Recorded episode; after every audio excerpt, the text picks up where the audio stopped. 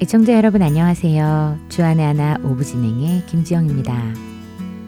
언젠가 대화는 호흡이다 라는 말을 들은 적이 있습니다. 처음 이 말을 들었을 때는 상대방과 듣고 말하는 타이밍을 잘 맞추어서 그러니까 호흡을 잘 맞추어서 서로 조화를 이루어 대화해야 한다는 뜻이라고만 이해했습니다. 그런데 생각해 보니 대화가 숨을 쉬는 것과 같다는 의미도 있음을 생각해 보게 되었는데요. 우리가 누군가와 관계를 맺어가면서 대화가 없다면 어떻게 될까 하는 생각이었지요. 공기가 없으면 살 수 없는 것처럼 대화가 없다면 살아가기 힘들지 않을까요? 그러면서 저는 저의 생활을 점검해 볼 수 있는 시간을 가졌는데요.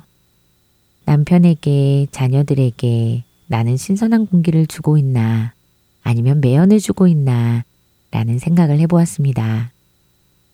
부끄럽게도 아내로서 엄마로서 신선한 공기를 주고 있다고 자신있게 말하기는 어려웠습니다. 남편에게는 아내의 마음을 가장 잘 이해해주고 아내의 모든 모습을 그저 받아들여주는 사람이어야 한다는 생각에 또 자녀들에게는 그저 엄마라는 이름으로 감정을 쏟아내며 말하지는 않았나 스스로 돌이켜 보았습니다. 의사소통의 문제는 관계를 맺어감에 있어서 늘 중요한 관심사로 떠오릅니다.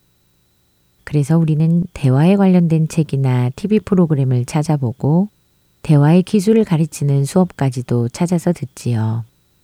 인터넷에는 또 그런 영상들이 넘쳐나고요.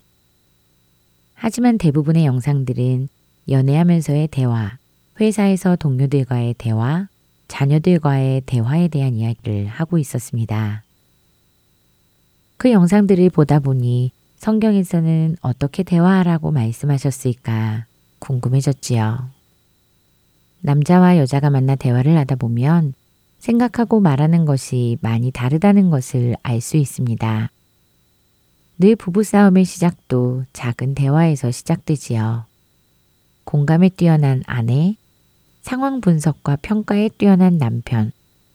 이런 다름으로 인해 생기는 부부싸움. 다들 한 번씩 해보셨을 것 같은데요. 찬양한 곡 함께 하시고 계속 이야기 나누겠습니다.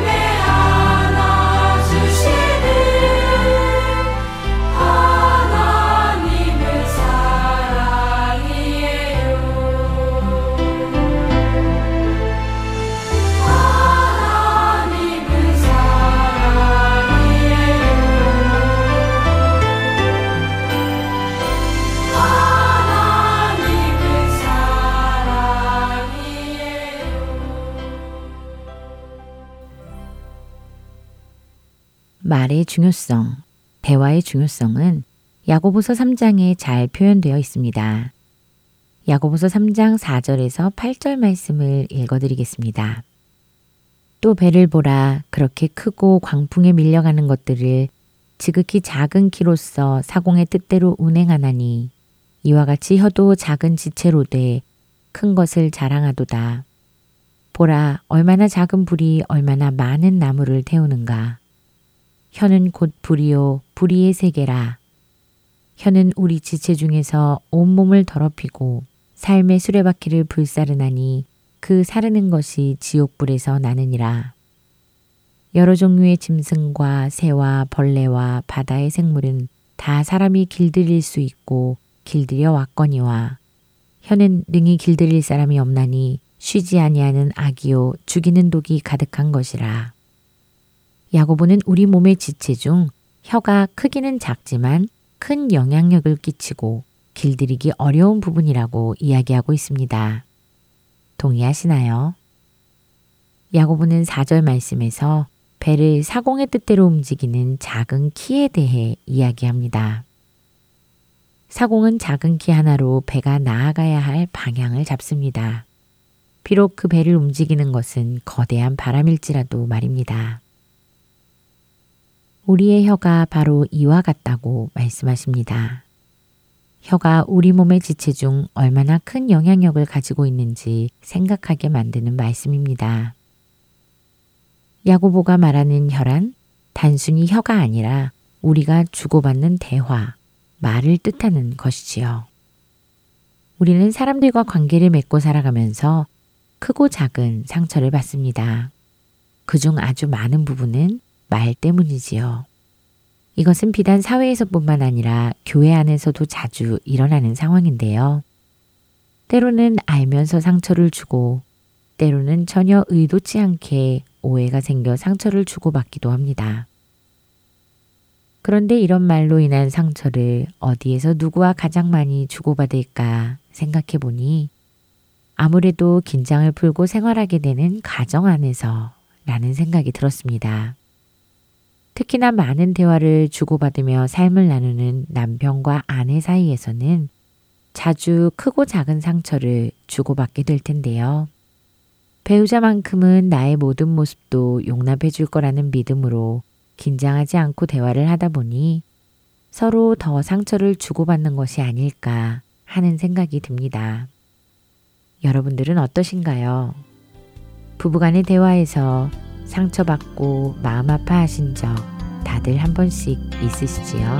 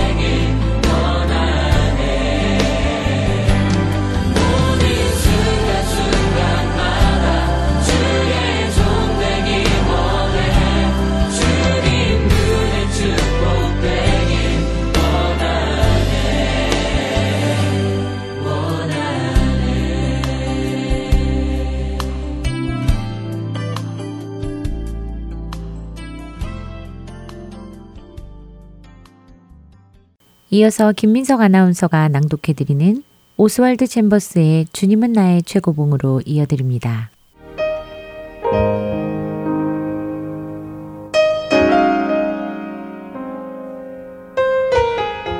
너희 마음의 눈을 밝히사 그의 부르심의 소망이 무엇이며 성도 안에서 그 기업의 영광의 풍성함이 무엇이며 에베소서 1장 18절의 말씀입니다. 여러분이 구원받은 이유는 여러분의 죽을 육체를 통하여 예수 그리스도께서 나타나게 하기 위함이라는 것을 기억하십시오.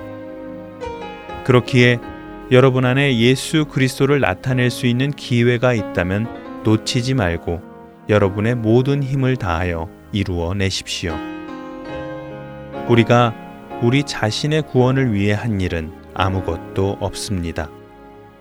그러나 받은 구원을 나타내기 위해서는 무언가 해야 합니다. 빌립보서 2장 12절의 말씀처럼 우리는 우리의 구원을 이루어 나가야 합니다.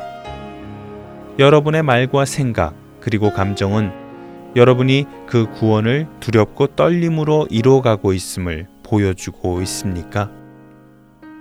만일 여러분이 변화되지 않고 여전히 예전의 모습 그대로 자신이 원하는 대로 행하고 살아가는 그 사람으로 살아가고 있다면 하나님께서 여러분을 구원하셨고 정결케 하셨다는 것은 거짓말입니다. 하나님은 완전한 설계자이십니다. 그분은 여러분의 삶에 역경을 허락하시고 여러분이 그 역경을 바른 방법으로 극복하는지를 보십니다.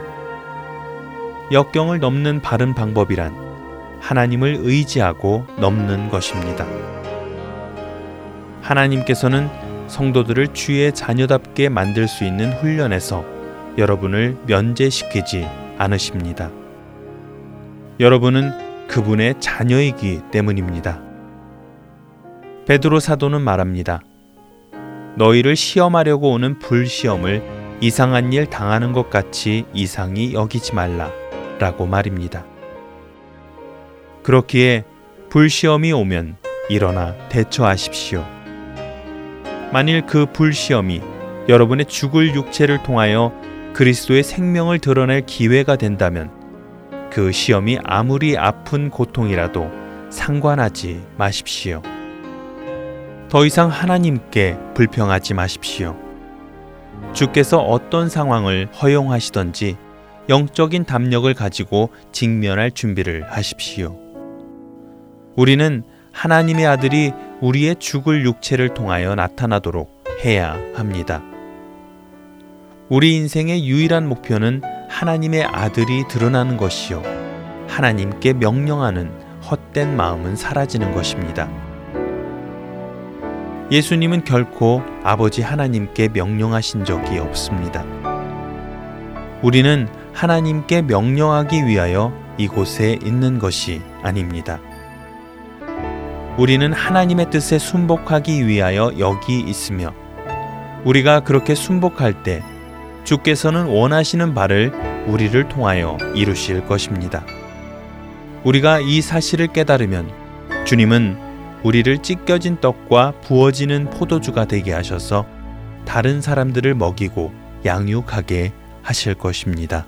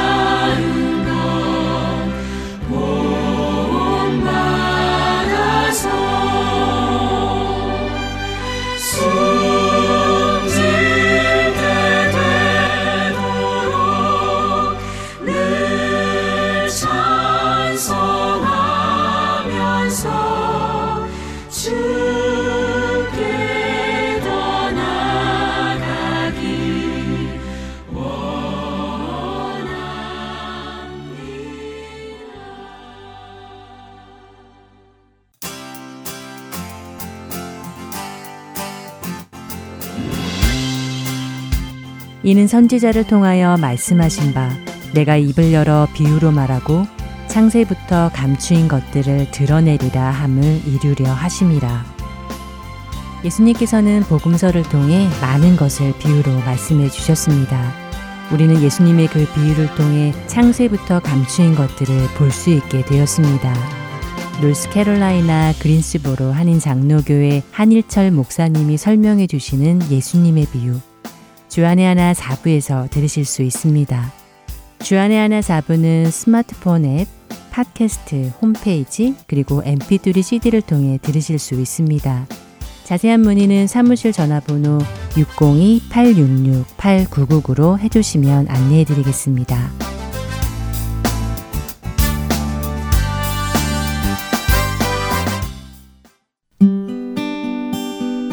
기쁜 소식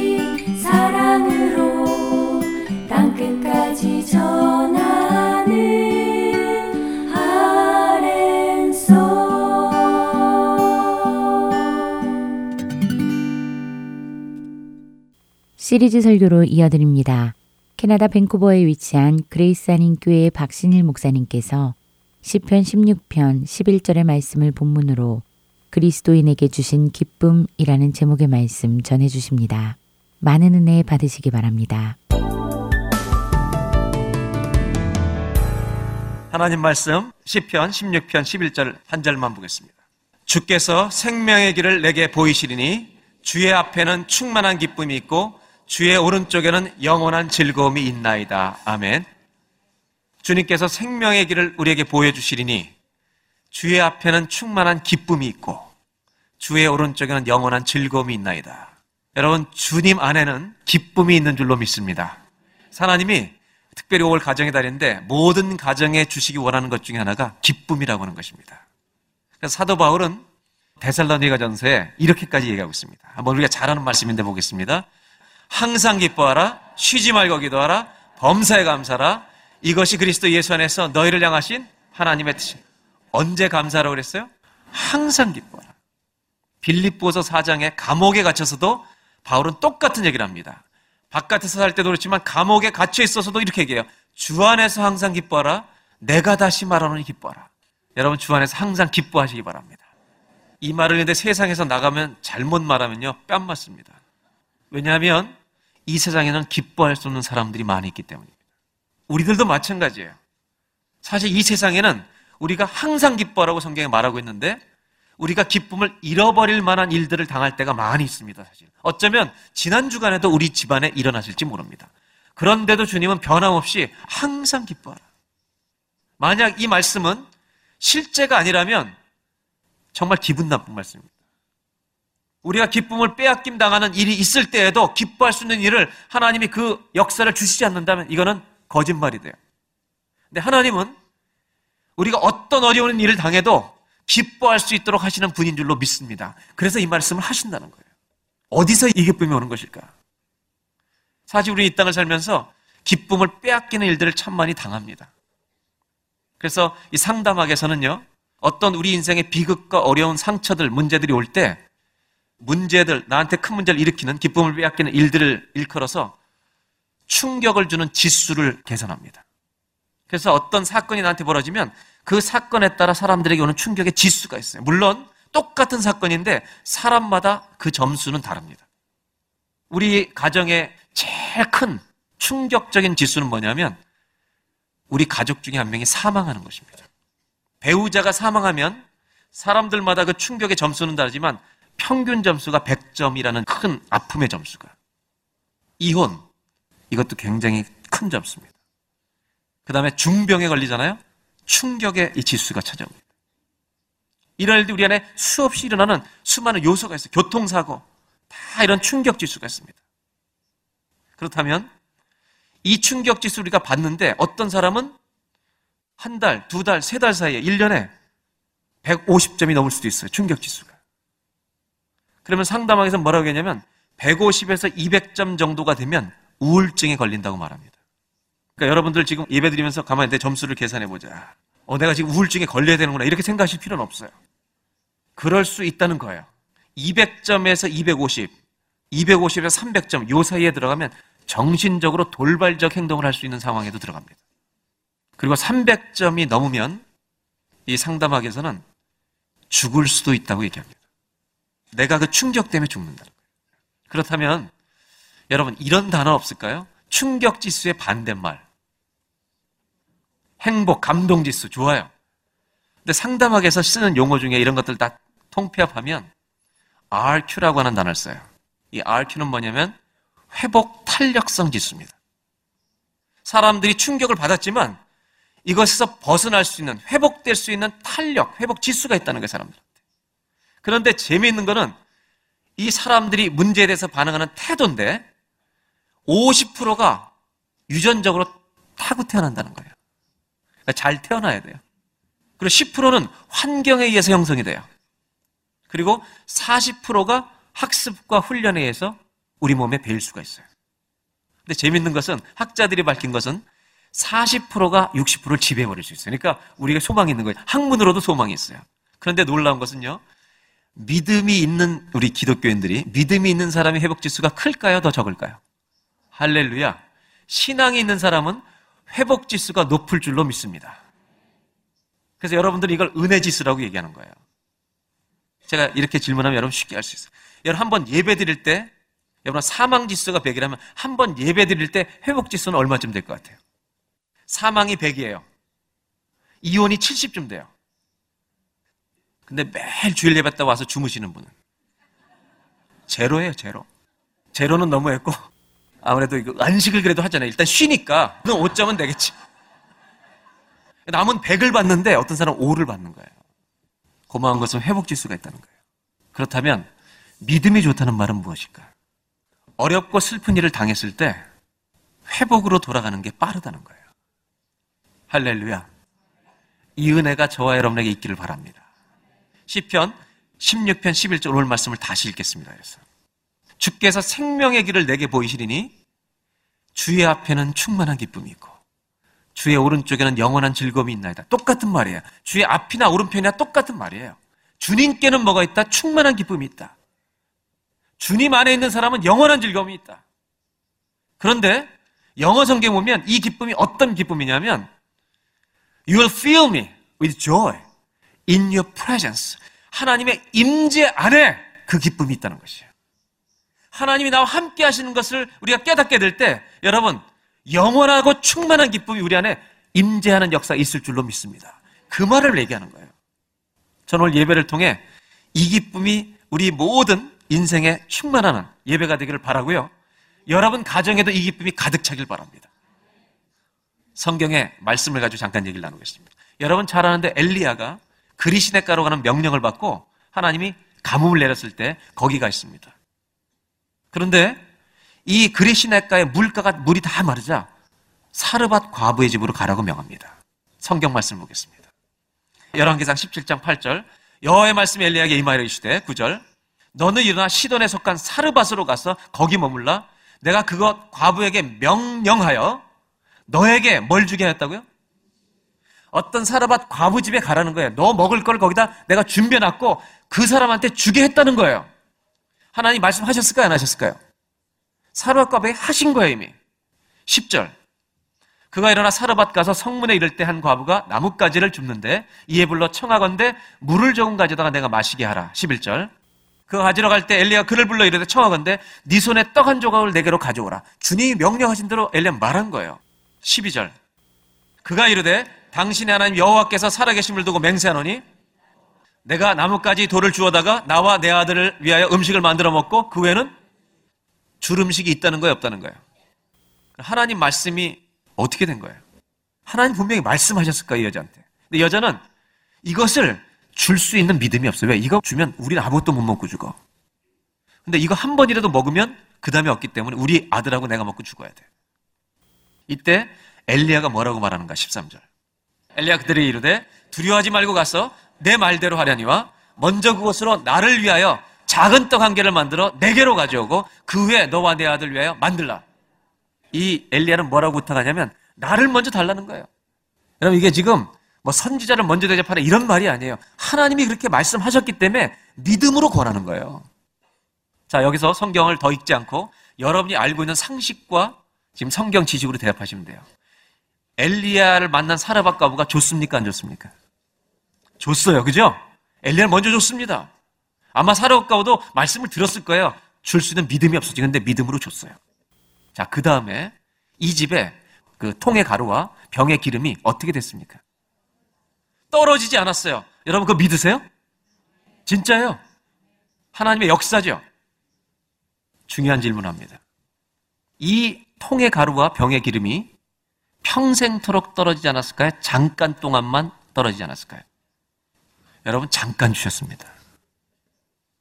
그 다음 절 읽겠습니다. 이스라엘 하나님 여호와의 말씀이 나 여호와가 비를 지면에 내리는 날까지. 여러분 엘리야가 이 일이 있은 다음에 비 금방 와요. 아주 짧은 기간이었습니다. 그 통의 가루가 떨어지지 아니하고 그 병의 기름이 없어지지 아니하라. 언제까지요? 여러분 하나님은 이 가정에 기쁨을 주셨는데요. 잠깐 주셨어요. 전 이거를 이렇게 표현하고 싶어요. 미완성의 기쁨. unfinished. 근데 하나님이 주시는 즐거움은요. 영원한 즐거움이래요. 사르밧 과부는요. 하나님이 주시는 통의 가루와 이 병의 기름으로는 잠깐 즐거웠던 거예요. 근데 성경은 이렇게 말해요. 주의 앞에는 충만한 기쁨이 있고 주의 오른편에는 영원한 즐거움이 있나이다. 미완성 속에 완성이 있어요. 불완전함 속에 완전한 기쁨이 있어요. 그럼 사르밧 과부가 누린 기쁨은요. 양식 때문에 누린 기쁨이 아니에요. 뭔지 아세요? 정말 믿음대로 했는데 통의 가루와 병의 기름이 떨어지지 않았어요. 얼마나 놀란지 몰라요. 근데 그것이 비가 내린 다음에 끝났어요. 이 사르밧 과부가 느낀 감격은 어, 내가 믿음으로 결단했더니 하나님이 우리 집에 함께 하시는구나. 하나님이 내 인생에 함께 하시는구나. 이 여호와의 임재를 맛보는 사람은 빼앗기지 않는 기쁨을 평생토록 누리게 될 줄로 믿습니다. 성경은 이걸 얘기하는 거예요. 어떠한 양식도 다 일시적인 거예요. 사르밧과가 잊지 못하는 건 뭐냐? 어? 내가 이렇게 했는데 하나님이 함께 하셨다는 것을 맛보아 버린 거예요. 한번 따라 하실까요? 하나님은 믿음으로 사는 자에게 세상이 알 수 없는 기쁨을 주십니다. 아멘. 믿음으로 결단해 본 거예요. 예수 믿는 자의 가정에는요, 하나님이 함께 하신 간증의 흔적들이 있어야 할 줄로 믿습니다. 그것은 우리 집에 평생 영원히 남는 기쁨이 되는 거예요. 그래서 다시 한번 이 위에 성경 구절을 보면 16장 11절 다시 보면 이렇게 되어 있습니다. 주께서 생명을 내게 보이시니 주의 앞에는 충만한 기쁨이 있다고 그랬잖아요. 이것이 이 주의 앞에 충만한 기쁨이 여러분 현대인의 성경에 뭐라고 되어 있나 보세요. 번역을. 주가 계신 곳에는 기쁨이 충만하고 영원한 즐거움이 있을 것입니다. 세 번역에는 이렇게 번역됐어요. 주님을 모시고 사는 삶에 기쁨이 넘쳐. 양식이 끊어졌어도 괜찮아요. 이 사람들한테 사라밧 과부의 집안에 와 있던 기쁨은 뭐냐면 하나님이 우리 집에 함께 하신다는 이 확신. 이 기쁨은 우리가 받았던 수많은 아픔들을 이기기도 남는 하나님의 놀라운 축복의 기쁨이 될 줄로 믿습니다. 저와 여러분의 가정에 이 기쁨이 함께 하시기를 주의 이름으로 축원합니다. 믿음으로 살면 하나님이 함께 하시는 것을 우리가 다 체험하게 되는 거예요. 이거보다 더 큰 기쁨이 없어요. 이것이 완전한 기쁨이고 영원한 기쁨이고요. 충만한 기쁨인 거예요. 저와 여러분 안에 하나님의 기쁨으로 가득 차는 것은 물질로 오지 않아요. 주님의 임재로 오는 거예요. 할렐루야. 다시 한번 10편 16편을 보겠습니다. 그래서 이 말씀을 오늘 이걸 들을 것뿐만 아니라 이 구절을 다 외우고 갔으면 좋겠어요. 16편 11절 다 같이 읽겠습니다. 주께서 생명의 길을 내게 보이시니 주의 앞에는 충만한 기쁨이 있고 주의 오른쪽에는 영원한 즐거움이 있나요. 주의 앞에는 뭐가 있어요? 충만한 기쁨이 있고 주의 오른편에는 영원한 즐거움이 있나이다. 이걸 합치면 똑같은 거예요. 주님께는 주의 임재 안에는 충만한 기쁨, 영원한 기쁨이 있다는 거예요. 하나님은 저와 여러분의 한 가정을 위해서 언제나 도울 준비가 되어 있는 줄로 믿습니다. 아멘. 이걸 믿으셔야 돼요. 저 집사님은 도와줄 것 같은데 나는 안 도울 것 같은 믿음을 가진 분들이 있으시는 거죠. 아닙니다, 여러분. 하나님은 오늘 저와 여러분 한 사람 한 사람의 가정을 언제나 도와줄 준비가 되어 있습니다. 여러분 성경이 보여주는 건 이겁니다. 하나님의 말씀대로 순종해보면 하나님이 이루시는 일을 맛보게 될 줄로 믿습니다. 이 맛을 보는 거예요. 조금 더 설명하면 이런 거죠. 하나님이 시키는 대로, 예수님이 시키는 대로, 그러니까 예수님이 누군지를 알게 된 거예요. 저분이 시키는 대로 내가 말씀대로 순종하면 주님이 누구신지를 더 알게 될 줄로 믿습니다. 어, 저분이 누구신 거야? 그래서 11절 말씀, 이 기적의 마지막 구절 한 절만 더 보겠습니다. 예수께서 이 첫 표적을 갈릴리 가나에서 행하여 그의 영광을 나타내심에 다 같이 끝부분 제자들이 그를 믿으니라. 여러분 제자들이 믿었다고 하는데 저는 여기다가 하나를 더 넣고 싶은 게 있어요. 누가 제일 잘 믿었겠어요? 하인들이 가장 잘 믿은 거예요. 뭐 때문에요? 순종했기 때문에 이 기쁨을 누리게 된 거예요. 이 기쁨은 생각해 보세요. 연회장이 아무리 높아도 하인들에게 네 안에 있는 그 기쁨 가져와 일로. 가져갈 수가 없어요. 아무리 높아도 빼앗을 수가 없어요. 살 수가 없어요. 팔 수도 없어요. 이거는 순종하는 자들의 가슴에만 남는 기쁨이에요. 어떤 기쁨이야? 내가 너와 함께한다. 네가 내 말씀을 따라서 순종하면 나는 너와 평생을 같이 간다. 한번 따라 하실까요? 하나님은 순종하는 자에게 아무도 빼앗을 수 없는 기쁨을 주시느라. 아멘. 아무도 빼앗을 수 없는 기쁨을 주시는 거예요. 이 기쁨은 순종한 사람의 가슴에 남는 것이 되는 거예요. 아무도 못 가져가요. 한번 따라 하실까요? 순종은 기적보다 낫다. 이 성경에 뭘 보여주냐? 기적보다 먼저 순종이 온 거예요. 우리 가정에 하나님 주신 기쁨으로 가득 차기를 원하신다면, 회복의 지수, 은혜의 지수가 높아지길 원하신다면, 여러분 오늘 저와 여러분의 인생 가운데 혹시라도 하나님이 이렇게 순종하길 원하시는데 순종하고 있지 않는 것이 있다면 오늘 순종하는 결단의 예배가 된다면 저와 여러분의 가정과 인생 가운데 기쁨이 충만한 역사가 오늘 예배 중에 일어날 줄로 믿습니다. 하나님께서 말씀하신 건 뭐냐? 주 앞에는 충만한 기쁨이, 주의 오른쪽에는 영원한 즐거움이 있나이다. 이 기쁨과 즐거움은요, 순종하는 자의 가정에 충만히 채워지는 순종하는 사람에게 주시는 하나님의 영원한 즐거움이 될 줄로 믿습니다. 한번 외우죠, 우리 다 같이. 주께서 생명의 길을 내게 보이시리니 주의 앞에는 충만한 기쁨이 있고 주의 오른쪽에는 영원한 즐거움이 있나이다. 이 말씀이 저와 여러분의 가정의 말씀이 되시기를 축원합니다. 그런데요, 또 성경에 기뻐할 수 없는 상황 가운데 기뻐한 사람도 있습니다. 사도 바울의 이야기를 사도행전에서 보겠습니다. 13장 47절. 사도 바울과 바나바가 1차 전도행을 떠났는데 이고니온이라고 하는 복음을 전해요. 주께서 이같이 우리에게 명하시되 내가 널 이방의 빛으로 삼아 너로 땅 끝까지 구원하게 하려 하셨느니라 하니 48절. 이방인들이 듣고 기뻐하여 하나님 말씀을 찬송하며 영생을 주시기로 작정된 자는 다 믿더라. 마음 문이 열리고 하나님께서 예정했던 사람들 가운데 믿기로 작정된 사람은 다 하나님 예정했던 사람은 다 돌아왔다는 거예요. 49절.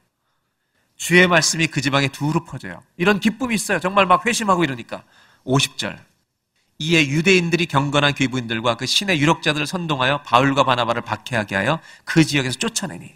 여러분, 기쁨이 넘치고 있는데 쫓김을 당하는 거예요. 박해까지 받아요. 여러분 아시겠지만 바울은요, 전도하다가 엄청나게 많이 맞기도 했고 죽기 직전까지 갔어요. 그런데 놀라운 것은 그런 기뻐할 수 없는 상황과 고난과 시련에 직면할 때 사도행전에 보면 이런 단어들이 따라다녀요. 51절. 두 사람이 그들을 향하여 발에 티끌을 떨어버리고 제자들은 기쁨과 성령이 충만하니라. 이고니로 가는데 제자들은 기쁨과 성령이 충만하니라. 여러분 핍박받아서 기뻐할 수 없는 상황인데 제자들은 기쁨과 성령이 충만하니라. 기뻐할 수 없을 때 어떻게 기뻐하게 돼요? 쫓겨나면서도 기뻐해요. 이 비밀은 어디서 오는 걸까? 저는 성경을 읽다가 특별히 사도행전 읽어보면 놀라운 사실 우리가 다 알 수 있는 거가 있어요. 그게 뭐냐면 하나님은 복음을 전하는 사람 있잖아요. 자매님 예수 믿으십시오. 형제님 예수 믿으십시오. 복음을 전하는 사람을 홀로 내버려 두신 적이 없어요. 하나님은 예수를 전할 때 반드시 같이 하십니다. 예수를 믿으라고 전해보세요. 수치를 당해보세요. 그 가운데도 기쁨이 있어요. 무슨 기쁨인지 아세요? 하나님은 전도하는 사람을 혼자 내버려 두신 적이 단 한 번도 없어요. 함께 하시는 기쁨. 한번 따라 하실까요? 하나님은 복음을 전하는 자에게 수치를 이길 수 있는 기쁨을 주십니다. 영어로는 표현을 한다면 이 prevailing joy예요. 압도하는 문제를 이길 수 있는 이런 기쁨을 전도하는 자에게 주시는 거예요. 여러분 가정에 오늘 어떤 기쁨을 빼앗는 문제가 있습니까? 어떤 아픔이 여러분 안에 있습니까? 여러분 배우자를 잃었습니까? 재혼하면 기쁨이 다 회복될 수 있을까요? 아니, 재혼하기 전에 하나님이 잃어버린 가정에도 이미 배우자가 떠난 가정에도 하나님이 주고 싶어 하는 것은 주님이 함께 하시는 기쁨으로 우리를 가득 채우길 원하신다는 것입니다. 부부가 살지만 여러분, 부부가 이미 아닌 집이 있어요, 관계 속에서. 얼마나 고통스럽겠어요. 근데 하나님 말씀하십니다. 항상 기뻐하라. 내가 너와 함께 할 것이다. 오늘 이 예배를 통해 기쁨이 회복되는 가정이 되시기를 주의 이름으로 축원합니다. 하나님 이 기쁨을 주실 수 있기 때문에 말씀하세요. 항상 기뻐하라. 내가 다시 말하노니 기뻐하라. 다윗은 10편 16편에 10년 동안 죽을 고비를 당했는데 만약에 충격 지수만 계속 받았다면 다윗은요 도망 다니다 죽었을 거예요. 근데 그는 예배를 통해서 하나님 앞에 날마다 회복이 된 거예요. 그래서 10편 16편에 뭐라고 썼어요? 주께서 나에게 생명의 길을 보이시니 예배하고 주님 만나는 게 나에게 살 길이니 주의 앞에는 충만한 기쁨이 있고 주의 오른손에는 영원한 즐거움이 있나이다. 주께서 내게 생명의 길을 보이시리니 주의 앞에는 충만한 기쁨이 있고 주의 오른쪽에는 영원한 즐거움이 있나이다. 항상 기뻐하라. 내가 다시 말하노니 기뻐하라. 하나님, 오늘 이 예배 중에 우리 모든 성도님들 우리들의 머리 위에 성령의 기름을 부으사 내가 너와 함께 하노라. 내가 너를 사랑하노라. 주의 임재로 역사하여 주옵소서. 하나님 기쁨을 빼앗기는 일들을 당하고 있는 가정들이 있습니다. 아픔이 있는 가정들이 있습니다.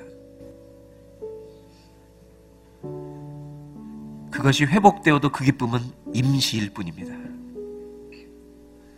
그러나 주님이 함께 하심을 할 때 물떠온 하인들만 맛본 그 기쁨을 누리게 될 줄로 믿사오니 세상에 아무도 빼앗아갈 수 없는 하나님이 나와 함께 하신다는 것을 가르치신 그 기쁨과 약속. 이것을 오늘 여기 모인 모든 성도님들에게 부어 주옵소서. 하나님의 능력과 은혜가 모든 어려움들을 이기게 하실 줄로 믿습니다. 모든 가정들마다 예수님 안에서 평안함을, 기쁨을 누리게 하여 주시옵소서. 승리하는 가정이 되게 하여 주시옵소서. 우리 인생 자체가 하나님 앞에 매일매일 예배로 사는 삶이 되게 하여 주옵소서. 오늘 모든 문제들이 예배 안에서 주님의 임재 안에서 중단되게 하여 주시고 하나님의 기쁨으로 바뀌는 역사가 일어난 줄로 믿습니다. 예수님의 이름으로 기도하옵나이다. 아멘.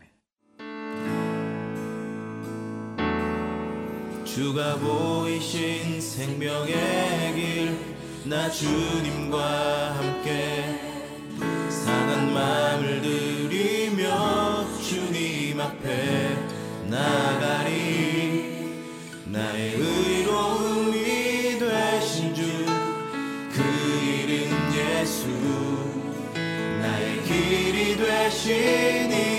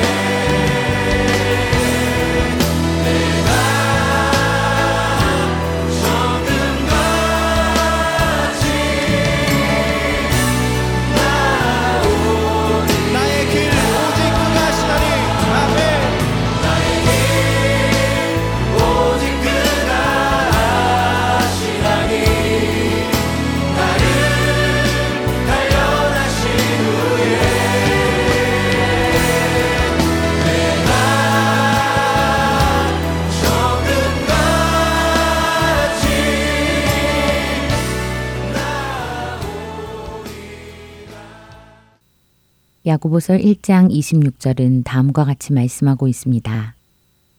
누구든지 스스로 경건하다 생각하며 자기 혀를 재갈 물리지 아니하고 자기 마음을 속이면 이 사람의 경건은 헛것이라. 우리의 말은 우리의 경건을 나타냅니다. 경건이란 하나님 앞에서 하나님의 자녀로서 하나님의 말씀을 따라 살아가는 성도들의 삶의 모습입니다. 하나님의 말씀에 어떻게 반응하고 살아가느냐를 나타내 주는 것이지요. 야고보는 야고보서 3장 2절 말씀에서 말에 실수가 없는 자를 온전한 사람이라고 말합니다. 하나님의 자녀로서 하나님의 말씀에 온전하게 반응하며 살아가는 사람은 그 말에서 가장 먼저 하나님의 온전하심이 드러나기 때문입니다. 우리가 우리의 결혼 생활을 통해 하나님의 온전하심을 드러내는 길은 각자가 먼저 하나님의 말씀 앞에서 온전하게 반응하는 삶을 살아야 합니다. 남편과 아내는 똑같을 수 없습니다. 생각하는 것도 다르고 표현하는 방식도 다릅니다. 우리는 그것을 잘 알고 있지만 어떻게 하는지 몰라서 또는 어렵다고 포기해버리곤 합니다. 건강한 결혼 생활의 시작은 남편과 아내가 건강한 의사소통을 하는 것에서 시작합니다. 건강한 의사소통은 하나님께서 성경을 통해 말씀하신 대화의 방법을 온전하게 지켜가는 삶으로 시작합니다. 하나님께서 말씀하고 계신 대화의 방법이 기록된 몇 군데 성경 구절을 읽어드리겠습니다. 야고보서 1장 19절 20절 말씀입니다. 내 사랑하는 형제들아 너희가 알지니 사람마다 듣기는 속히 하고 말하기는 더디하며 성내기도 더디하라. 사람이 성내는 것이 하나님의 의를 이루지 못함이라. 잠언 15장 1절 말씀입니다. 유순한 대답은 분노를 쉬게 하여도 과격한 말은 노를 격동하느니라. 골로새서 4장 6절 말씀입니다. 너희 말을 항상 은혜 가운데서 소금으로 맛을 냄과 같이 하라. 그리하면 각 사람에게 마땅히 대답할 것을 알리라. 남편과 아내가 결혼 생활에서 건강한 대화를 하고 있다는 것은 부부가 하나님을 경외하고 하나님의 말씀에 온전하게 반응하며 믿음의 가정을 세워나가고 있다는 증거입니다. 배우자의 말에 귀 기울여주고 지혜로 하나님의 마음을 알아가고 배우자에게 세워주는 말을 함으로 믿음을 드러낼 수 있다면 우리는 결혼 생활을 통해 하나님의 온전하심을 나타내고 부부가 연합하여 하나님의 사역을 온전하게 감당할 수 있을 것입니다. 하나님의 말씀에 온전히 반응하며 삶의 방향을 하나님께 돌리기를 힘쓰는 한 주간 되시기 바라며 주안의 하나 오부 여기에서 마치겠습니다. 지금까지 구성과 진행의 김지영이었습니다. 안녕히 계세요. 세상